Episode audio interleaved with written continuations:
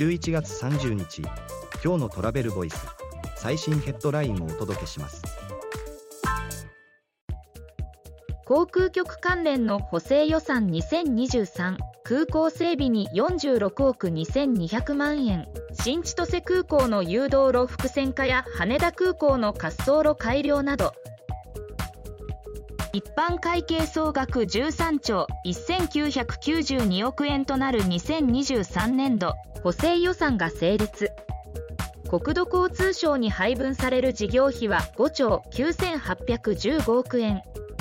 このうち航空局関係補正予算は46億2200万円。次のニュースです。海外旅行の費用を考慮しなければ年末年始に海外旅行をしたいが3割行きたい旅先トップはハワイ。エクスペディアは年末年始の旅行に関する意識調査を実施。約3割が費用を考慮せず旅行できるとしたら今年の年末年始は海外旅行がしたいと回答。検索件数トップは台北。費用を考慮しない場合のトップはハワイに。次のニュースです。兵庫県姫路市姫路城ライトアップと連動するイルミネーション世界遺産登録30周年で。兵庫県姫路市は2023年11月22日2024年2月29日の100日間姫路駅前から姫路城前までの大手町通りをイルミネーションで彩る。姫路城の世界遺産登録30周年を契機に実施するもの。次のニュースです。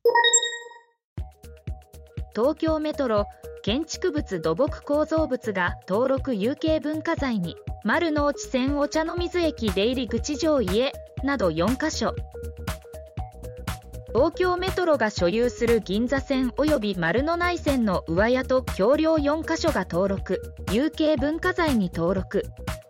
50年以上が経過しかつ建設当時の意匠が保たれていることが評価された。次のニュースです。日本人の海外旅行の意向は2300万人。一人旅の増加傾向も今後の打ち手をツーリズムエキスポで聞いてきた。2023年10月に開催された観光庁主催。日本人の海外旅行促進に関するシンポシウム号レポート復活に向けての求められる取り組みなどの意見が交わされた。記事の詳細はトラベルボイス .jp で。ではまた明日。